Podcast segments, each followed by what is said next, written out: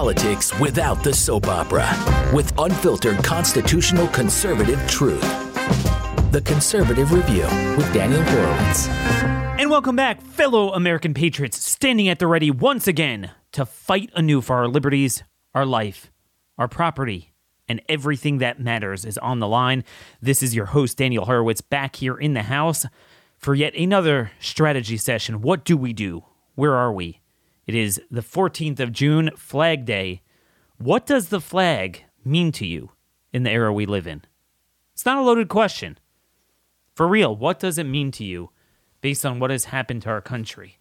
I understand America is more than the American government, but still, what does it mean to you in the era we live in?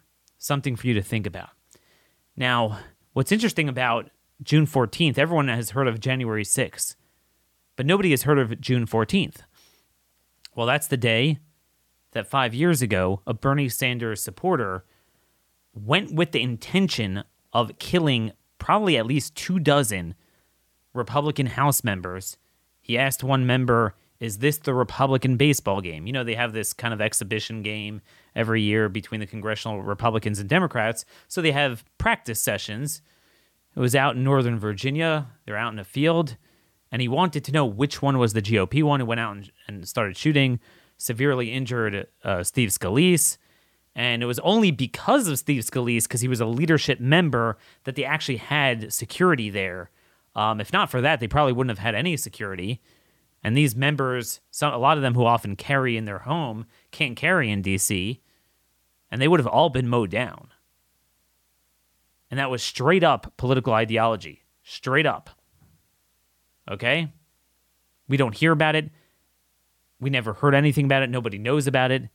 And Republicans themselves will not talk about it today. And I think that is reflective of everything going on. The biggest issues of our time, Republicans will never even give it lip service.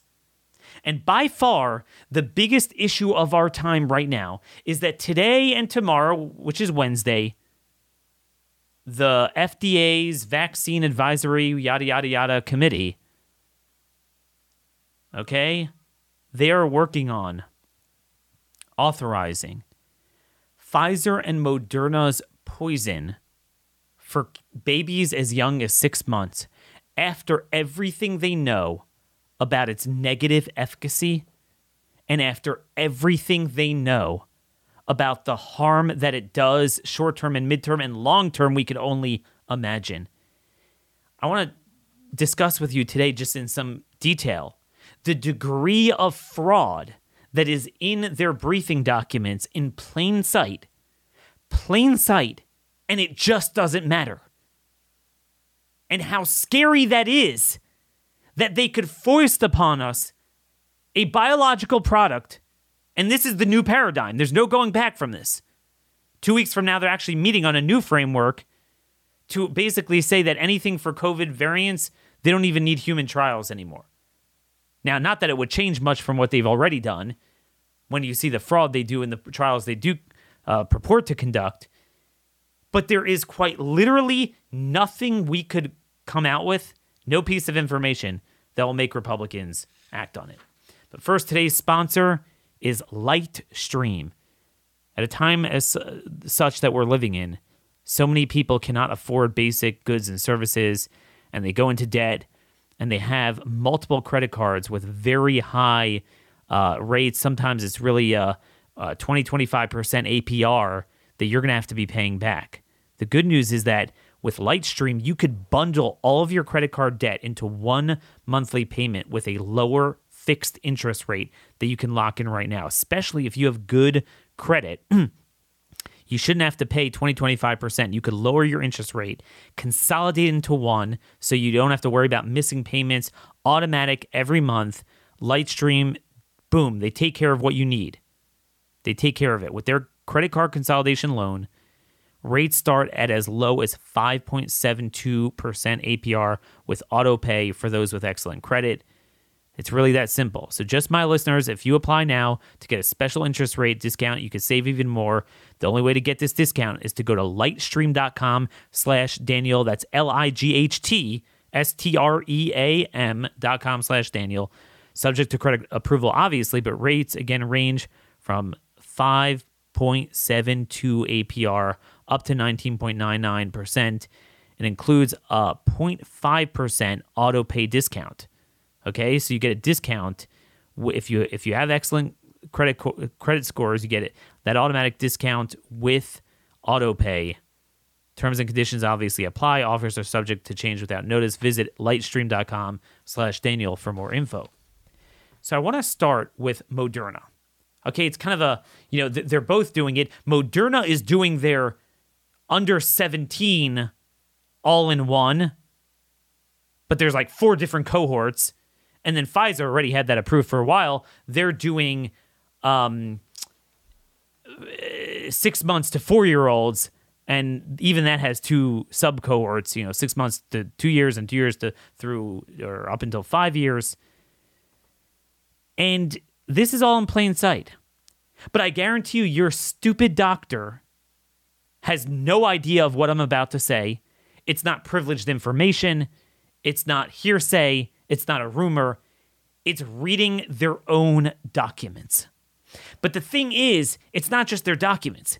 It's after two years, or in the case of the vaccines, I guess a year and a half of learned experience, as well as numerous other studies that jive with the concerns and the red flags that we're raising about their own data, which, as we know from Brook Jackson, it's straight up fabricated anyway.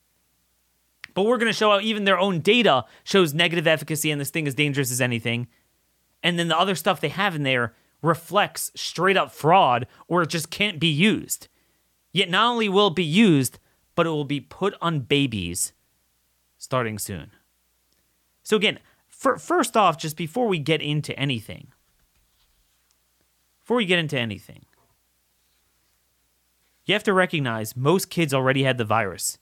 It was 74% as of February. So it's got to be a lot more now because of how prolific Omicron was. The vaccine is for a an extinct variant that will never exist ever again. Dr. Paul Offit, one of the committee members, the inventor of rotavirus, Children's Hospital Philadelphia guy, big vaccinologist, he admits that there's a concern of original antigenic sin, negative efficacy, that when you when when you uh, vaccinate for a sh- uh, original strain against ones that are here now, it will actually cause your body to respond improperly worse than someone who's just you know naive to to the vaccine. So much so that in two weeks from now, the committee is meeting to discuss J- June 28th a new framework for the variants, basically premised on the admission that it doesn't work for these variants. Not that it really worked originally either, but certainly for what's there now. But they're doing the babies on the original shot before that. Because if they have that meeting, then they, you know, oh, we need new vaccines. Here, Pfizer, Moderna. You could do whatever you want to shove on us new variant concoctions. Oh, now we're approving babies for the old variant that we just said doesn't work. So that's why they're doing it now but they already have the meeting scheduled on the new variants, new framework in two weeks from now. Kids were never at a meaningful level of, of risk, as we well know. Even the few kids that supposedly died, we now find out in the UK the majority of them, it was false. They did not die from COVID. And then among the ones that did, almost every one of them was either a preemie baby or very sick, very identifiable population. So you certainly wouldn't apply that to everyone else. It violates the Nuremberg Code. Um, we literally have millions upon millions of recorded um, events from either the WHO or uh, the UK's yellow card system, our VAERS system, the EU's uh, pharmacovigilance system, and hundreds of studies showing every malady under the sun is created. Doesn't matter. We have the negative efficacy. Justin Trudeau, okay? Justin Trudeau and Javier Becerra the HHS Secretary of America and the Prime Minister of Canada got COVID twice after having had the shot. So it prevents you from ever getting natural immunity. And you're going to push this on babies. So, just the premise before you even embark on a trial, and fabricate the trial. Just the premise of pursuing a clinical trial of this concoction for this pathogen on these kids is the worst violation of Nuremberg since Joseph Mengele. And Republicans have nothing to say. By the way, just so you know, Republicans in the Senate Armed Services Committee today, I mean, both parties, they're marking up this year's FY 2023 NDAA, National Defense Authorization Act. That's the big bill that they've passed. You know, it's the only bill that they've passed consecutively, I believe, since World War II or almost since World War II. Every year is considered a must pass bill authorizing all military programs. And this is really where you delve into what needs to be fixed, what are the problems in the military. And from what I can see so far, I put in a word to one Senate office to raise awareness to this. There is not a single amendment being proposed by Republicans to even deal with the mandates of this poison in the military. So that's where their mind is. But there's this individual named Toby Rogers. He has a Substack called uTobian. I don't know his background, but he's absolutely brilliant. And he has a piece taking apart both Moderna and Pfizer. I'm going to use his piece for Moderna and just kind of my general observations for Pfizer. So he starts off noting this 190 page document the FDA dropped just 48 hours before um, before the meeting. So you know these members are not are not going to read it and not going to really go through it. And right off the bat, he says that one of the ways that Moderna and the FDA rig the game is they they add endless layers of complexity to hide how bad the data really is. So you have to do a lot of tabulations. Right, as he rightfully says, based on the way we typically divide up uh, pharmaceutical products, they should have had four separate documents.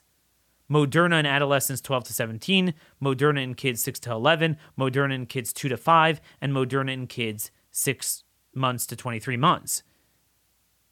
Looked at individually, the shot fails in each of the four groups, but lumping them together creates noise that makes it kind of hard to sift through. And it was a brilliant observation because that if you look at the document, it's so hard. There's tables for each different one, and you never know. Okay, at this point when they talk about adverse events, are they talking about the, the adolescents? Are they talking about the babies, the toddlers? It's so hard. So that's one game that they that they play. So they spread it across five different tables, four age groups. So you have 20 adverse event tables all in one. So you have to really you can't eyeball it. You have to sit with it. So and and and Toby and some of these other guys uh, Jessica Rose. I don't want to leave anyone out, but they've done tremendous work on this, and I'm just working off of their shoulders.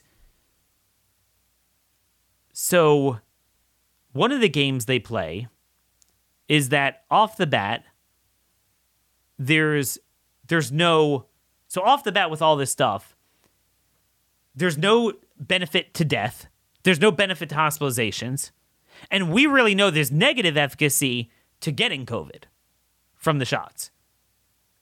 So, what they started doing is what's called immunobridging. and what that means is you do a clinical trial, but the main endpoint that you advertise is not a clinical outcome like did you get it? How bad was it? Did you die? Hospitalized? It's immunobridging where they do serology tests to see what level of antibodies you got. And as you well know, antibodies are, are a meaningless thing. Okay, it's a meaningless uh, point because all these people have tons of antibodies, right? And they get COVID, and, and we see seriously too, and they die from it. Okay, if you don't measure the B cell, T cell stimulation, and many other things, you're not getting anything.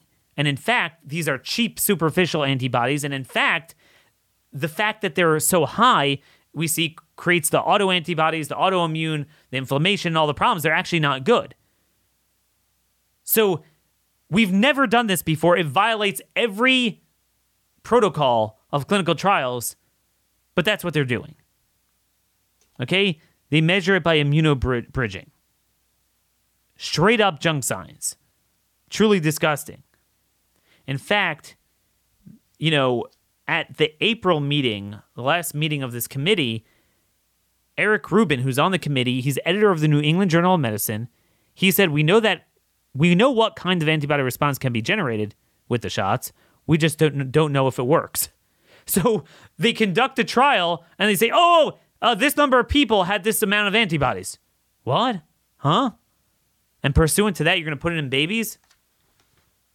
Also, it's important to keep in mind there's an Italian study published in the Frontiers in Immunology. They actually concluded that evaluation of vaccine induced immunity should also include quantification of ag specific T cells. And they said you can't rely on this because it doesn't tell you anything. And they found, especially in immunocompromised, they measured antibodies and they got seriously ill from the virus. It didn't do anything for them. So, right off the bat, that's the game they play. So, first, Moderna claims that the sample size for each of the four subgroups of children is about 3,000 people. Okay, that, that, that's decent. Nothing like we typically do for a new vaccine on children that's already been proven to be dangerous. When you have multiple safety signals, you'll want tens of thousands of people, but okay. So 3,000 people. But then when it came to looking at antibodies in the blood, Moderna threw out 90% of the sample and only used 300 kids. No explanation was given for the criteria of what they used. So you have a trial, a clinical trial, but then the outcome you're mainly focused on is the serology part, and that you're only looking at 10%. You you cherry pick 300. Interesting. Now we know that up to 30% of kids have no antibody response at all from the COVID shots. So interesting they they did that. So right away that's straight up fraud. Second sleight of hand is that on page 26 they say no placebo recipients were included in the immunogenicity subset. There is no placebo.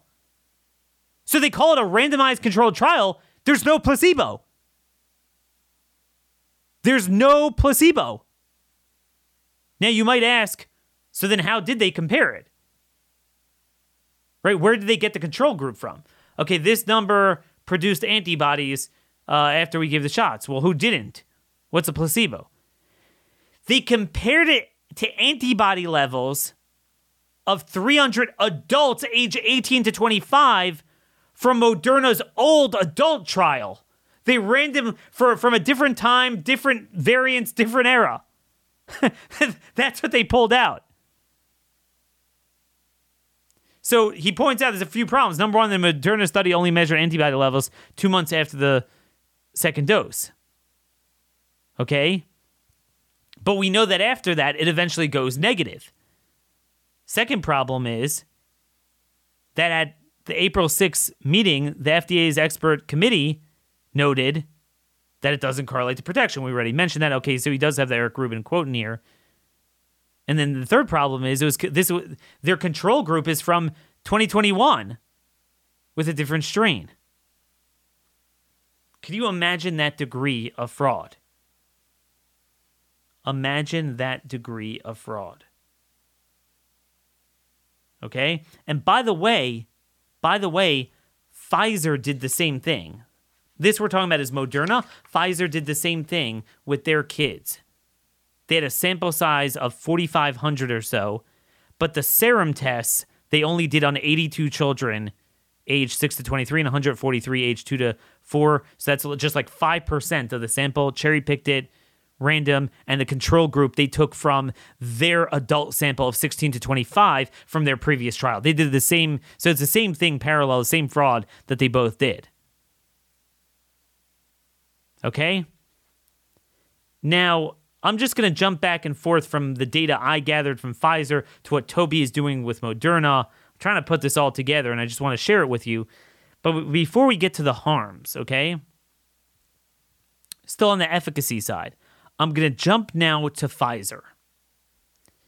So Pfizer sensed that people are going to laugh out of this immunobridging, so they tried to say, "Oh no, no, we do see a degree of efficacy." You might have seen a headline that said it's 80% effective for not getting COVID, right against getting COVID.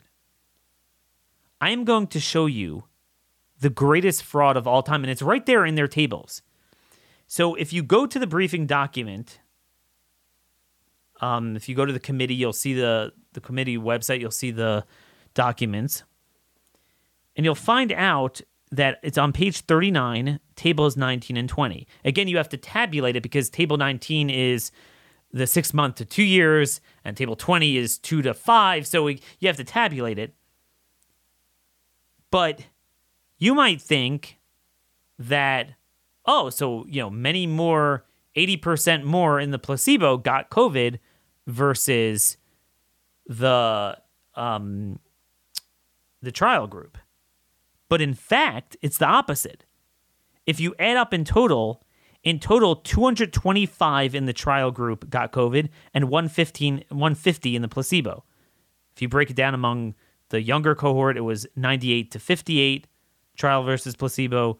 Among two to five year olds, it was 127 versus 92 trial versus placebo. So actually, more of them got it. Now, there were about twice as many in the trial as the placebo. So they do have like an 18 to 25% degree efficacy in certain things, but but here's the deal. Here, here here's the kicker.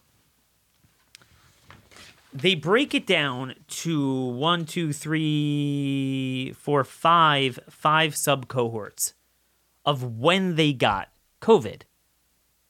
Okay? Dose one to two, within seven days of dose two, after seven days of dose two, before dose three, and then within seven days of dose three, and then after seven days of dose three. Okay? So in every single cohort, both and, and, and both age brackets, it's confusing. There were more people in the placebo in, in the in the trial group that got COVID than the placebo group. And in fact, there's clear negative efficacy between dose one and two, as we saw in real life. We knew this all the time that that on, the on the front end, um, suboptimal antibodies, negative efficacy. And then, so where did they get their 80% positive efficacy? They got it from a sample size of 10. So they picked off again the total number that got COVID were 375. Most of them in the trial group, not the placebo group. They ignored 365 out of 375 of the COVID cases, and they just focused on 10 within seven days of the third dose. So you have to go through three doses and all that severe adverse events and here's the numbers. Here's the sample size. I'm not kidding you. Two cases of COVID and placebo in that cohort among the six month to two years uh, in placebo, two in the placebo, one in the trial group. So they're, they're making determinations based off of those numbers, and then five in the placebo and two in the trial among the two to five year olds. So you have negative efficacy until then, and then when they say seven days after dose three, but they don't tell you when the end game is. And really, what happened was ultimately they were unblinded and all the placebo were vaccinated thereafterwards a few weeks later. So they picked the best window. We all know it has most of the time negative efficacy, but it has a window of a small degree of positive efficacy and then you pay for it with all the adverse events. So they they they they pulled that out. It's unbelievable. It's right there in the tables. And I'm going to have an article on that tomorrow so you could see it. It it is truly unbelievable. But that actually tracks well with the Walgreens data. Shows that. Exactly this point. They picked that little sweet spot. Okay? Now, I want to again, this is only Pfizer. I haven't seen this in Moderna we're still talking about efficacy. Until now, every Pfizer and Moderna trial among young people did not show any critical illness, hospitalization, or death among young people. So you couldn't prove it it works because the placebo had zero and the trial had zero because it doesn't really harm them. Here they noted they didn't call critical, but they said there are serious cases there were a total of eight serious cases in the Pfizer group. And if you look, this is on page 56. Six out of the eight, six out of the eight were in the vaccinated. Two were in placebo. There was only one of the serious that was ever hospitalized, and that was a vaccinated one. Now, it's low powered, but I'll do back to them what they do to us with low power. That would show negative efficacy on critical illness. Straight up, straight up there, straight up in their numbers. Page 56, right there. It is truly unbelievable. So that's what we see here with Pfizer's and, and Moderna on negative efficacy. Okay? That's what we see. Now let's go to back to Toby's piece with Moderna and the harms. Okay? Now keep in mind, they unblinded people and they vaccinated everyone after 53 days on average for the median person. So what that means is you have no adverse events after that. You have no you're flying blind. You literally destroy, destroyed your control group. And they do it on purpose. And they've been doing that and that's totally fine. For each category, Moderna spreads the adverse events across five different tables to increase the noise and hide the signal. But the bottom line is that the adverse events are off the charts. In adolescent populations, it's 99.2% reported at least one adverse event. Now, to be now you're going to say 99%, a, most of that what's undergirding the 99% is um the just the soreness of the injection site. Okay. So, you know, let's throw that out. We could throw that out. But here is the kicker. And again, we're talking about Moderna here. I'll get to Pfizer in a minute. Moderna on the side effects, on the safety. 25.3% in Moderna's adolescent kids. 25.3%. That's a quarter. Reported adverse events grade 3 or higher grade three or higher. So the lowest level is grade three. Grade three is defined as basically you miss work or school. You have to be out of work or school. So here we have a population that mainly had COVID already. For a variant that no longer exists, and the variant that does exist is, is very mild, and even the more serious variant for kids, they never had more. That was the upper bounds of what they would get. They'd have to stay home from school for a day or two. Often they wouldn't even have to do that unless they tested and knew they had it and were kicked out of school. You are upfront giving them something that a quarter of them experienced grade three or higher. 78.4% reported headache, 75% reported fatigue, 54% um, reported muscle aches, and 49% reported chills. Up front, you're giving them that. That's before we get to you know talk about what's what's serious and debilitating and death and obviously all that stuff that they're never going to report. That is unbelievable. Unbelievable. I don't even know what to say. Grade 3 or higher. And again, when you it's not normal for a shot to do that much to that many people. If it's doing that, you know in the midterm and long term, which they don't study on purpose, it's doing a lot more and we don't need to, you know, speculate. We know exactly what it's doing. So there you go. And then there's so much more. They rigged the myocarditis data. I'm not even going to go through it. So that's that. And then, then there's Pfizer. Pfizer, if you look at the data that they put out, see, we can't really use Pfizer. They show um, 2.3, no, where is this? This is page 41 of the Pfizer document, table 21. They show 1.4% severe adverse event rate. Now, I know what you guys are thinking if you listen to the show until now. That would actually line up perfectly with multiple, multiple data points we're seeing across the world that hones in at around that level, that rate for adults of severe adverse events, about 1.5%. The problem is we can't really use it because you go to their placebo group and the placebo experience 2.3% severe adverse event. What the hell are they putting in their placebo? And Jessica Rose has talked about this that clearly their placebo is not placebo. And that's one way they screw up a whole number of things.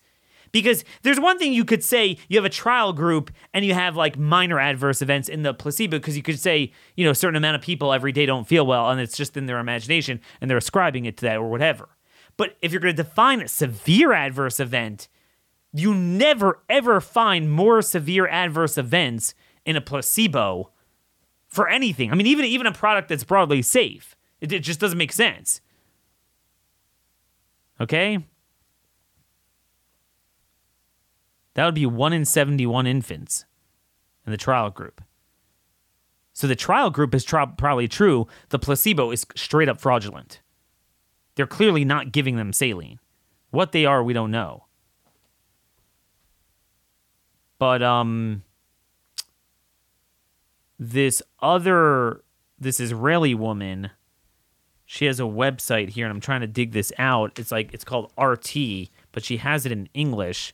It's an English translation. She offers it in English here. RT. You know, it's a whole Israeli uh, URL. And they found where is this? They found, she found uh, over 50, I think 51 cases of extreme adverse events she was able to dig out from the paper. Despite what they say, if you if you actually look at all of the adverse events, you will find in in in their document, you know, just individual 58 58 cases of life threatening side effects in infants under three. No, I'm sorry. I'm sorry. She found that it's rtmag.co.il. RTMag. It's an Israeli website. It's from VAERS. You might be asking, how did how did kids get the shots? It's not authorized yet for kids under three. So let, let me make it clear. She didn't glean it out from their trial document.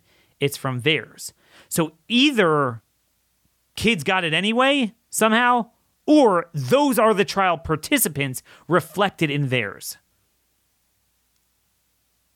Okay, so they claim, oh, there was no life threatening uh, uh, adverse events. She found 58 reported in VAERS. Okay? Now, it doesn't prove they're part of the clinical trial, but something's funny with that. Um, but there are a couple of examples that are given in their document. This is the Pfizer document. Convulsions were reported at a similar instance in the BNT and placebo groups. Well, there were four in the BNT and one in placebo. These include two events of seizures. I'll go through all that. And this is pretty bad. This doesn't sound normal. Kids that age shouldn't be getting that. And again, the placebo is screwed up. So that's how they screwed up the placebo. The placebo is a complete lie. And another interesting thing, um, they have gastroenteritis, viral gastroenteritis. Do you know there's a study out from where is this? It's in my stack of stuff here. I have so many studies here. Um,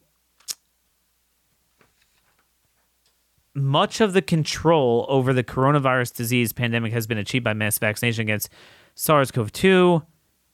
However, with passing time, data regarding adverse events associated With the mRNA vaccines have become clearer. Vaccines are safe in general, and the benefits outweigh the risks of adverse events. You know, they have to throw that in to get it published. But they note they they have documented cases of post-vaccination acute diverticulitis and colon microperforation following Moderna booster shots. Vaccine recipients should be educated on vaccine associated gastrointestinal adverse events in order to reduce morbidity and mortality. We also recommend that vaccine recipients with pre existing GI disorders should be carefully monitored. Really? So many people have GI issues. Were they warned about it? Did a single doctor warn them? No. So it's interesting that there's a study on that, and it does appear in this uh, this briefing document of Pfizer's trial. So very, very interesting. 61% of the infants experienced and reported a reaction within seven days. But then the problem is they'll throw back you 58% of placebo. Again, what does that mean? Now you might say, well, they injected them with a needle. Even if it was saline, maybe the needle, it just means like the irritation from the arm. But the problem is they say they, they divide it up. They say injection site and then they say systemic. As Jessica Rose writes, she's very funny. Last time I checked, systemic meant everywhere, right? It seems that no, they checked the injection site reaction, and those rates were about half the systemic rates. So again, you have systemic adverse reactions up the wazoo in the trial group, straight up, straight up, negative efficacy and tons of adverse events. The only way of saving them is by saying it's roughly on par with the amount of adverse events in the placebo. But the problem is, where do those systemic and then severe adverse events happen in placebo? And the answer is quite evident. The placebo is fraudulent in some way, in many ways. Again, we don't need this. The real world experience is this thing has killed several hundred thousand people in the United States, severely or long term injured several million in the United States, short term injured tens of millions of people, and has negative efficacy. That's what we see. So it's just a matter of connecting the dots to find the ways they fraud, you know, they they fabricated the trials to comport with this reality, but that's what it is. By the way, you know, we, we talk a lot today about the um, mRNA virus vaccines, but just know that the adenovirus vector DNA shots are just as dangerous. Don't focus just on the mRNA. This guy, Walter Doerfler, of the Institute of Genetics and University of Cologne. I mean, this guy is really a top guy if you look up his bio, top scientist. He published last year uh, a paper and he noted I mean, you want to talk about a Nuremberg violation.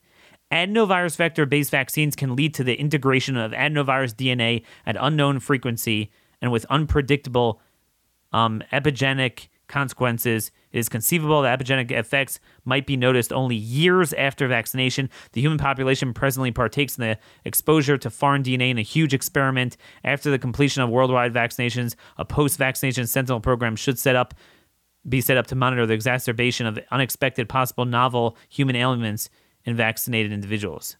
In other words, we're lab rats. Vaccinate the world and then afterwards set up set up post-vaccination monitoring program. Literally, Joseph Mengele, this is literally a violation of Nuremberg. Straight up. Yeah, the DNA could screw up your DNA, no problem. And again, this is not some random dude. This is a guy who's like one of the biggest experts on adenovirus and the technology built around that. If you look up his bio. So, uh, real nice. Real, real nice. One in 71 severe adverse events we are gleaning from Pfizer shot. Real, real nice. So beautiful. And also, by the way, if you go to this guy, um, Terminal LX, TRMLX.com, I don't know if he's active duty or he got out of the military, but he reports on the military stuff. And I also got it from the source. The source is none other than Lieutenant Bashaw that we had last week. He was court martialed. We had him on the show. He's court martialed for uh, bringing a whistleblower complaint. So he pulled 25 year data comparison showing an 1100%, 1100% increase in 2021 for service members in DoD who sustained vaccine related injuries. So, in other words, he established a baseline. This is an unbelievable thing. He pulled the DMED data. And people want to say, well, there's things in, they're claiming there's things wrong with it. But that would be okay the way you count ailments, right? There's the individual ailments that maybe you had blood clotting, pulmonary emboli, um, you know, uh, cancers or strokes and heart attacks from neurological issues from the shots. But then there's the, the ICD code that's typed in for vaccine injury. It's generic vaccine and injury. Okay? And this is for ambulatory. So you can't really screw around with this. Ambulatory. Outpatient, 25 year adverse events. The baseline typically ranges around a few hundred to 500 especially the pr- previous five years had a very consistent baseline, right around four or 500 of these codes a year. For 2021, it's up to, let me just get the raw data here. It's up to pretty close to 3,000. So that there's your 1100% increase. And remember, the reason why this is so important is because they'll all, all be like, yeah, but Daniel, we've given the whole world these shots. The, the, the denominator is huge. Dude, in the military, between the newbies that have to come in and get all their shots and everything, there for the denominator is huge for the other shots too. They pretty much force them to get the, the flu vax. So just the flu shot alone is huge. And yeah, so it's 2,869, whereas the other years is more like four or 500. Truly, truly astounding. Truly astounding. And there's other similar codes that, that are that are like that as well. So I just thought you guys should know this is what we're doing. And now this is what we're doing to our children. This is the most disgusting thing that has ever occurred. It's just it's just blood boiling. Your blood is either boiling or it's clotting. And Republicans do not care. Do you understand? We have the the worst thing in American history. You never have something. You, we never had something. The the the virus and the therapeutics that were you know, two bioweapons that were concocted that killed more people, destroyed the economy more, physical health, mental health, educational attainment, everything was destroyed because of this.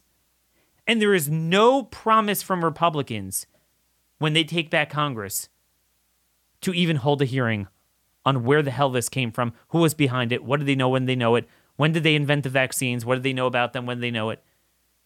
Senator Ron Johnson is pro- promising to do that, but without the support of leadership. So this is from Kyle Becker. He put this out today. We're still having that even now. A new version of this. Before we even know what went on here, we have monkeypox. Wuhan Laboratory found to have conducted novel monkeypox research one year before global outbreak. A scientific article in Vir- Virologica Sinica, the official journal of the Chinese Society of Microbiology, the authors explain the process for artificially engineering a monkeypox virus. The journal article was submitted by researchers at the the WI whatever the Wuhan Institute um, the Center for Biosafety Mega Science, um, and all sorts of other places. It was published by Professor Xi, as you would imagine, the the bat Batwoman, and um, they basically discuss the transformation associated recombination process for assembling large DNA constructs such as monkeypox viruses. They highlight the dual selection system of synthesizing DNA sequences. And uh, it sure sounds like what they're doing, what has been created. Because we've never had an outbreak this large. So something was clearly done to it. Something was done to it. And by the way, folks, you know that this week, DOD, DOD actually put out a formal press release where they admitted. I mean, this is unbelievable. This is just from, was it this week or last, last week, June 9th. Fact sheet on WMD threat reduction efforts with Ukraine, Russia, and other former Soviet Union countries. Okay? we, we were we were censored from social media for publicizing this. This is the DoD press release. The United States has also worked collaboratively, collaboratively to improve Ukraine's biological safety, security, and disease surveillance for both human and animal health, providing support to 46 peaceful Ukrainian laboratories, health facilities, and disease diagnostic sites over the last two decades. Interesting and Republicans not only don't care but funded it to the tune of 56 billion funded the Ukrainian racket without saying hey what are we hiding there? What are we doing there? Hey we just had the world destroyed by one virus and now we have a sudden other virus appear like it's never appeared before and it was predicted by the same players and the same research before. Hey do we want to kind of audit like who, under the auspices of the United States government and funding, is engaging in what sort of gain of function research for which pathogens, when, where, what, who knew what and when. They don't care. This is our lives on the line. It's unreal. These animals just don't care. They don't care about anything. And folks, now that you understand how they fabricated the efficacy of the stuff they say is effective, now you could easily understand how they do it when they want to do a hit piece on ivermectin or one of these other things to say, oh, it's not effective. It's the same thing. You give me a methodology, okay, with a placebo and numbers, and I'll give you any result you want. So it's not even worth spending the time. But because this is the biggest genocide, I, you know, I'm not going to spend time on every trial, you know, both the stuff they're promoting, the stuff they're bashing every day, because we have other things to cover. Um, you know, and we got to get to other issues. But I think this is the most important issue because they're putting it on babies. They're destroying the control group. And that's what this is all about is destroying the control group. The only demographic left unvarnished from this uh, bio warfare they cannot allow it, which is why in every single trial, they vaccinated the placebo groups afterwards. They could not leave a control group.